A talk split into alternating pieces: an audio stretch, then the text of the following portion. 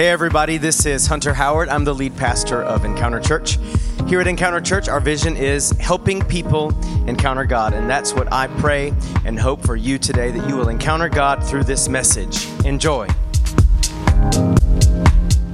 Well, the one thing about these guys is they always make me sound better than I am. Thank you guys so much. And um, I'm going to try not to cry. And it's not just myself that has stood behind Hunter and Liz, it's my husband Russ and my kids. We love them, and we are proud not only of them, but of you guys for what you're doing.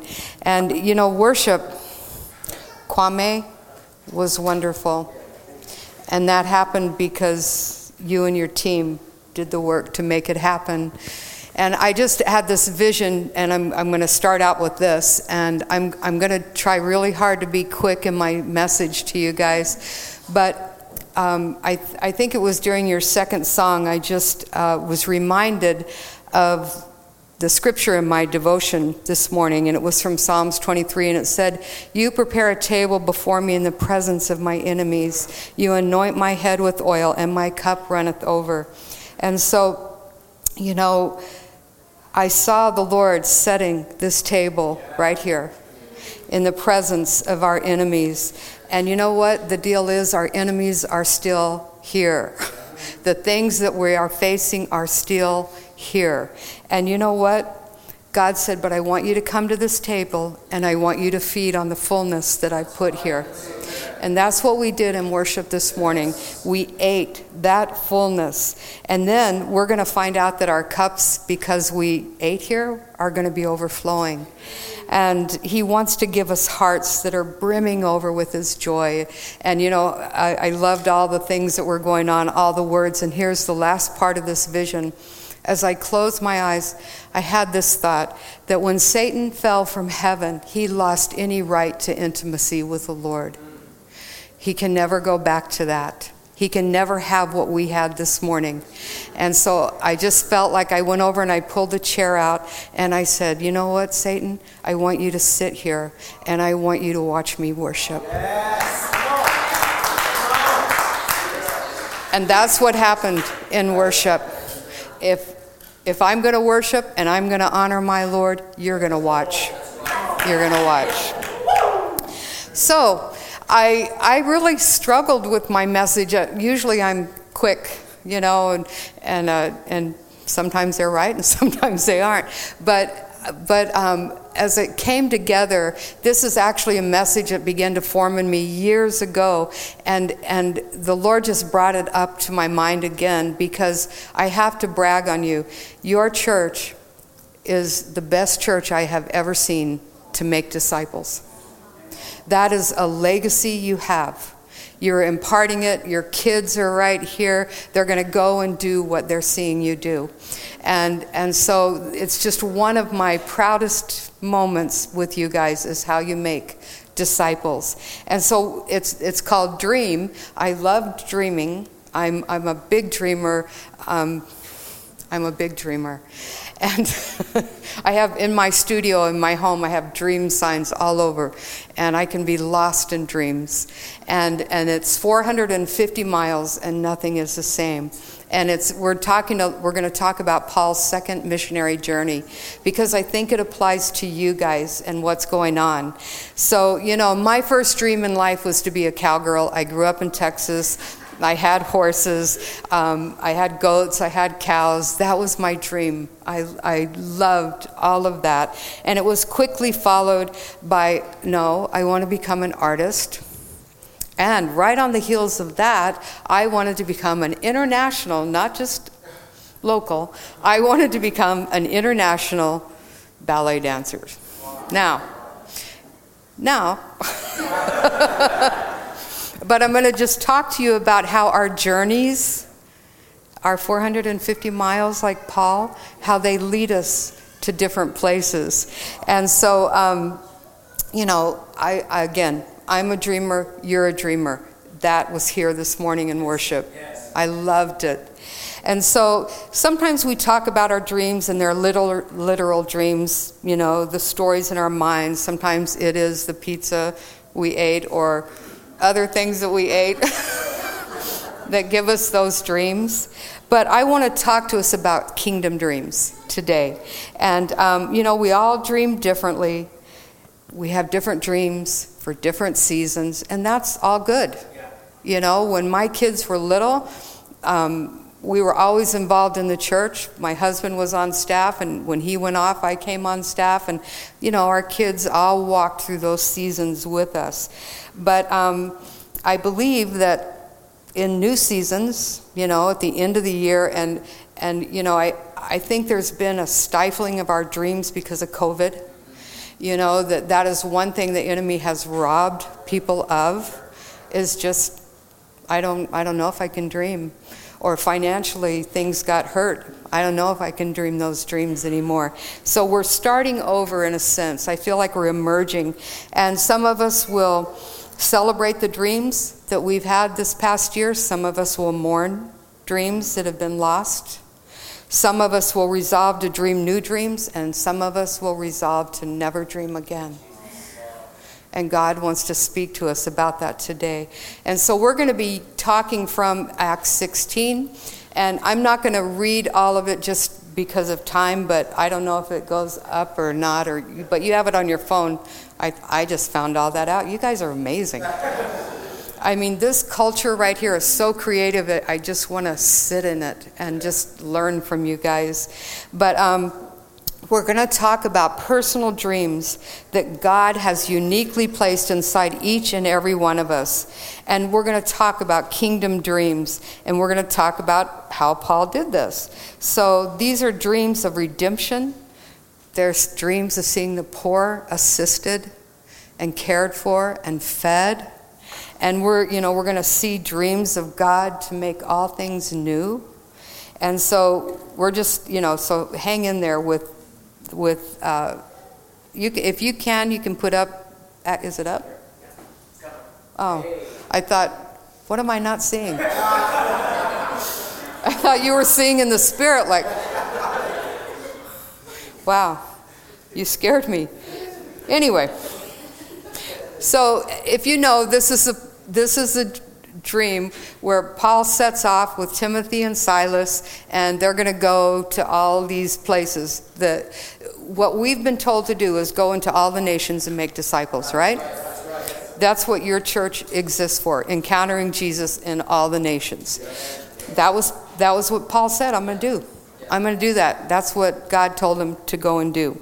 So, this is a very significant story because it's the first time the gospel made its entrance into Europe. And why is that even important? And it's important because that's why you and I are sitting here, right? Up until this time, um, you know, the dreams or the gospel was only presented to the Jewish people.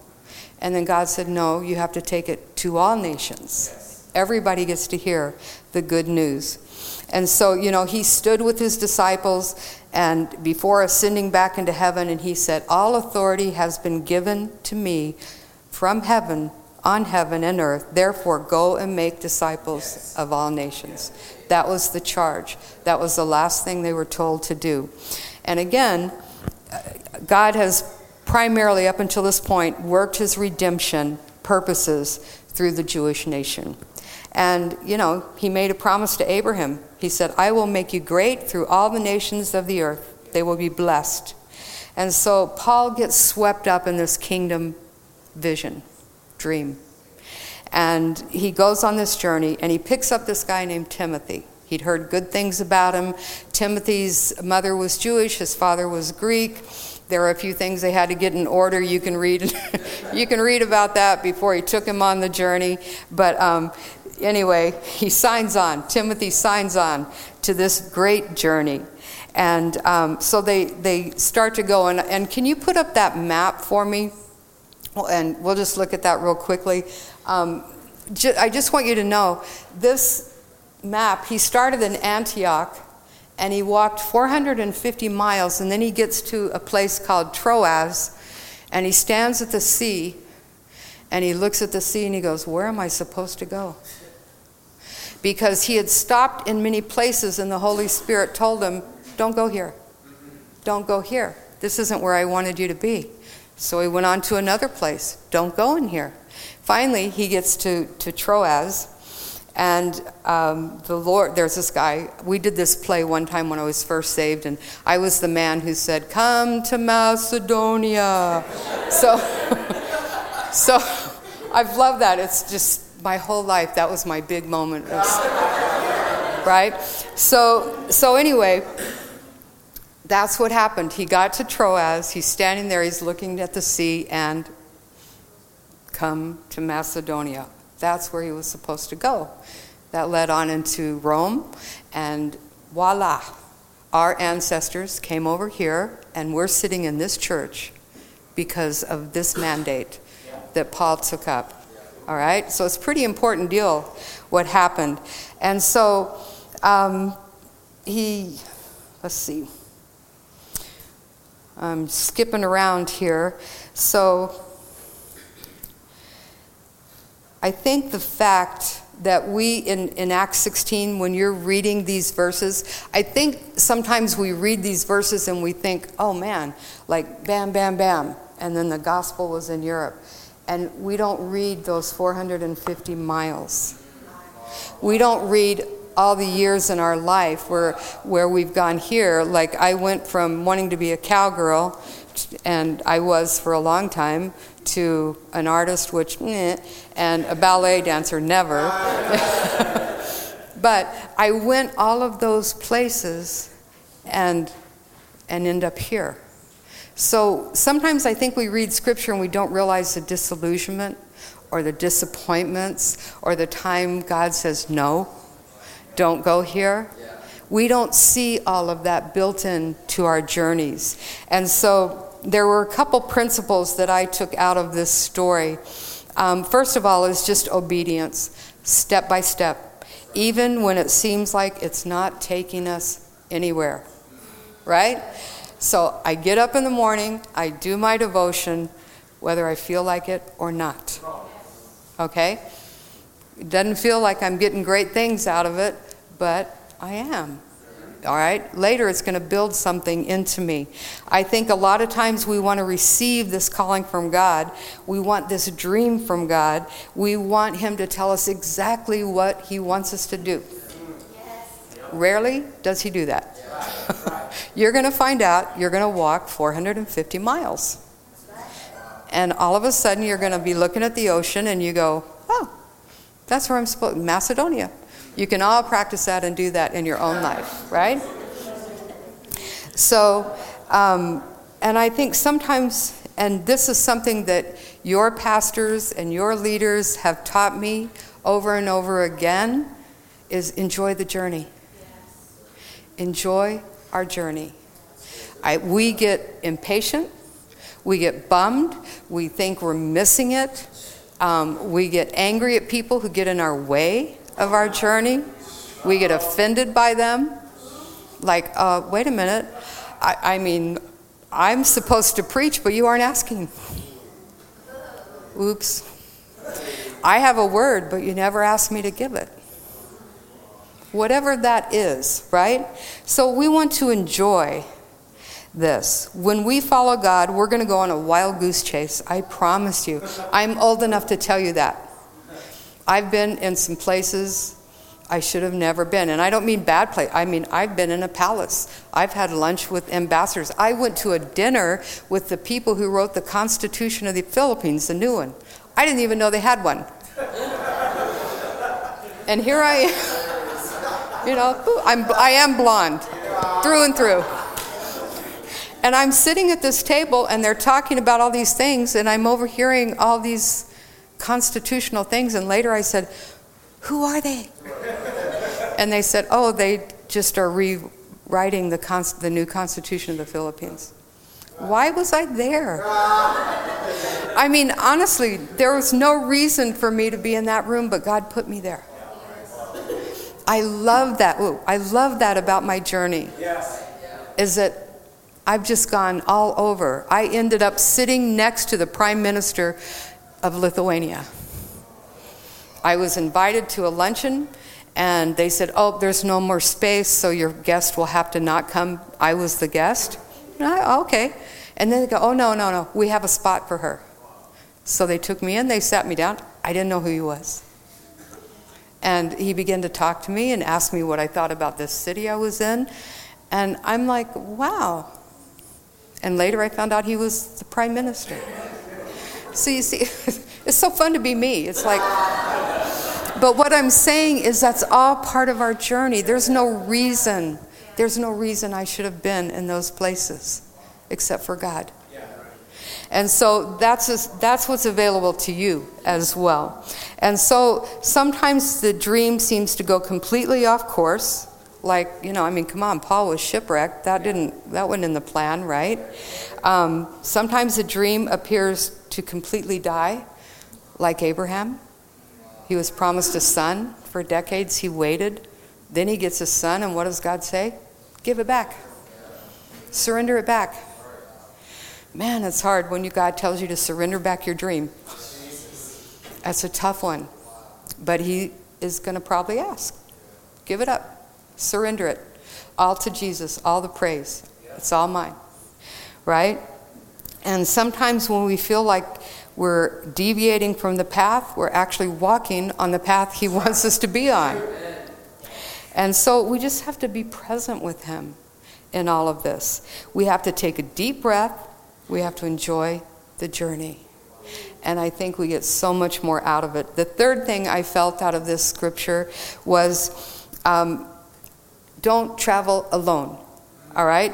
It is good to travel with other people, it is good to be in community. That's what you're doing. Easter's coming. Get in the park, hand out food, right? Do it together.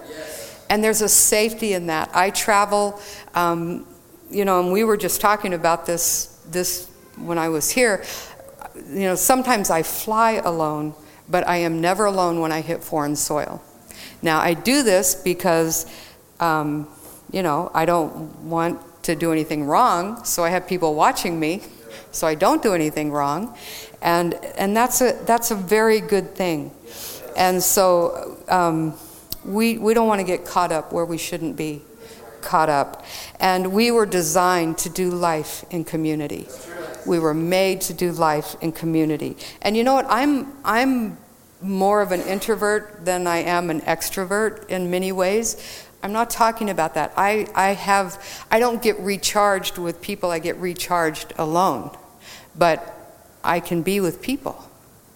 So I think our personalities God takes into account, but we're called to do life in community. Yes. That's all. So, um, and you know what? If you don't have a dream, if you're sitting there and you go, I don't know what God's called me to do, or I think I know, then you know what you do? You serve someone else's dream. All right?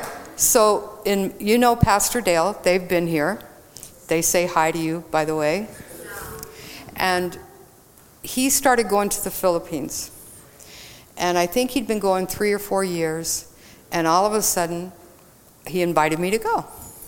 Five years. Five years I went to the Philippines with him and I carried his bag. Right? That's I didn't speak. I didn't I mean I prayed for people, but I, I had no front and center situation with him. So I remember we had a, this big um, conference at a conference center. It was called Calaraya, and I, I, I got a speaking part. it was this big, but I got a speaking part. And so I was in my room, and we had a team from Japan. And so I, I was talking to one of the girls from Japan, and I plugged in my curling iron, and they have a different electrical system than we do. And uh, so I put it on my hair, and it caught on fire.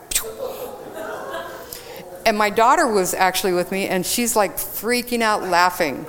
And I'm, I'm failed to see the humor in and my hair falling out. And it's like, oh my gosh, oh my gosh.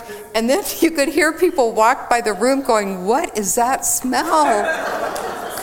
I don't know if you have ever smelled burnt hair, but it is horrible. So it's time to go. Speak. so I'm like doing this and trying to do this, whatever. And so we're all walking, and then I'm, I'm walking along the sidewalk, and here comes a, a, one of the workers at the place with a machete, and he's chasing a cobra. And I'm like, like I'm not sure about all this. you know? So I go in and I can still hear people going, What is that smell? But I got up and I spoke. And from that point on, you know, I started getting invited to speak.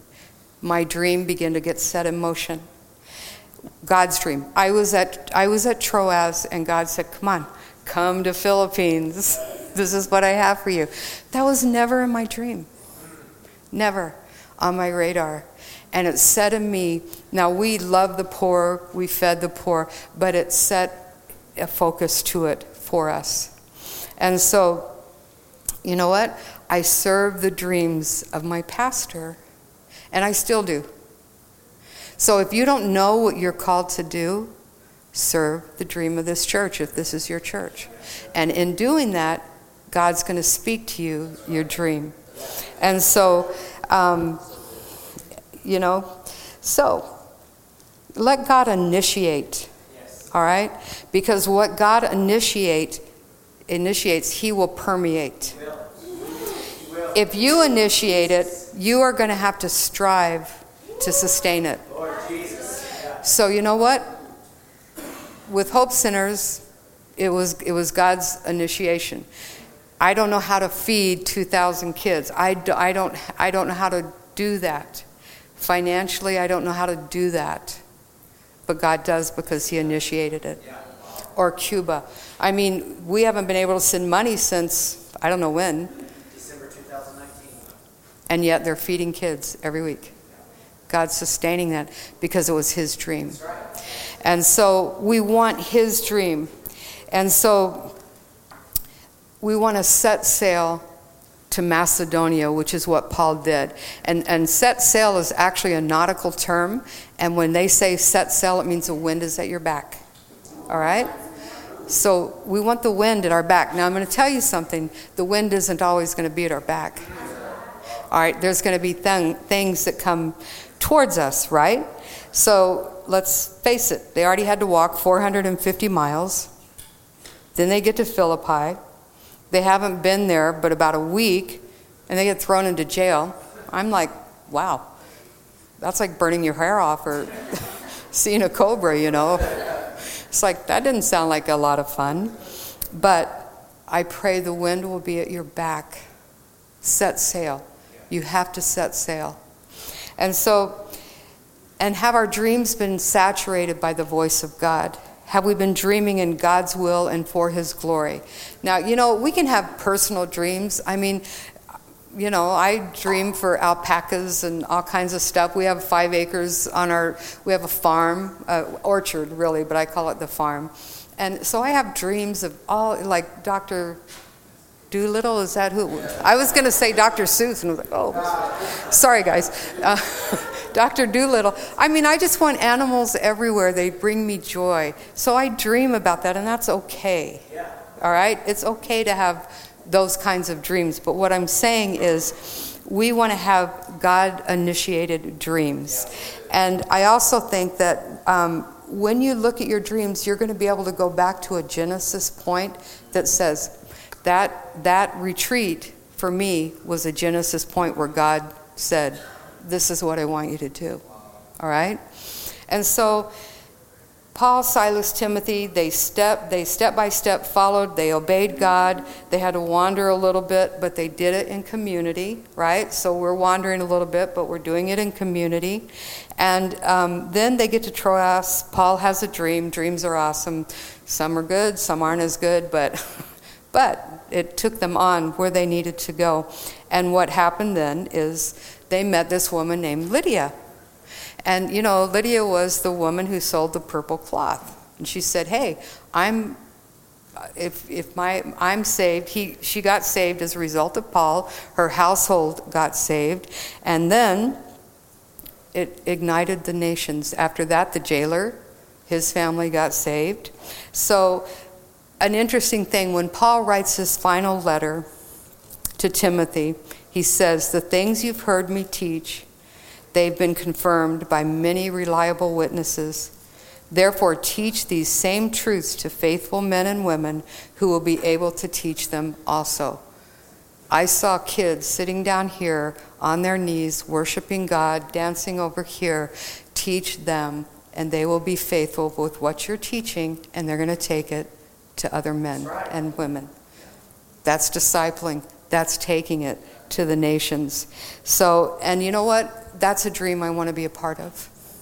I want to be a part of what God is doing. And so the gospel goes from Greece throughout of all of Europe. It comes to my descendants and your descendants, and here we are. So it's just taken root in my heart in a deep way for me because I think the whole wandering thing um, makes a whole lot of sense in my life because I'm a wanderer by nature. I'm just, you know, you've already heard a few of my stories. That's how I live. I'm just a wanderer. And here's the way I got into the ministry. it was quite a normal way, right? First, I dropped out of nursing school my senior year. Wow. That's what my family said. Wow. like, yikes. But there were so many circumstances surrounding that. And I dropped out and I met the Lord. And I have no regrets about that. I only regret that my family invested in that and I didn't finish it. But nonetheless, that's what I did.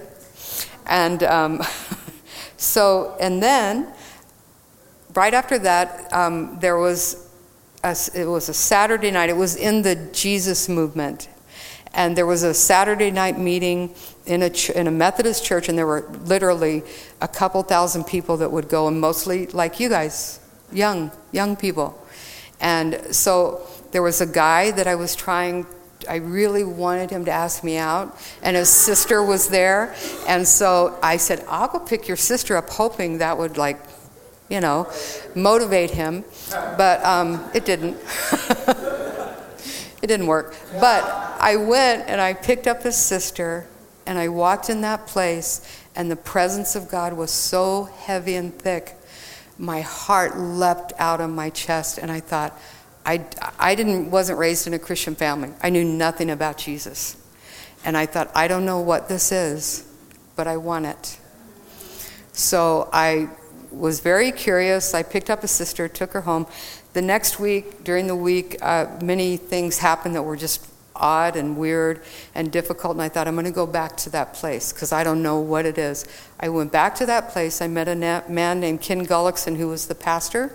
He later went on to start the Vineyard Movement with Ken Gulliksen, with um, John Wimber. He led me to the Lord that night. And I, I just can remember there was nothing behind me that I would ever wanted to go back to.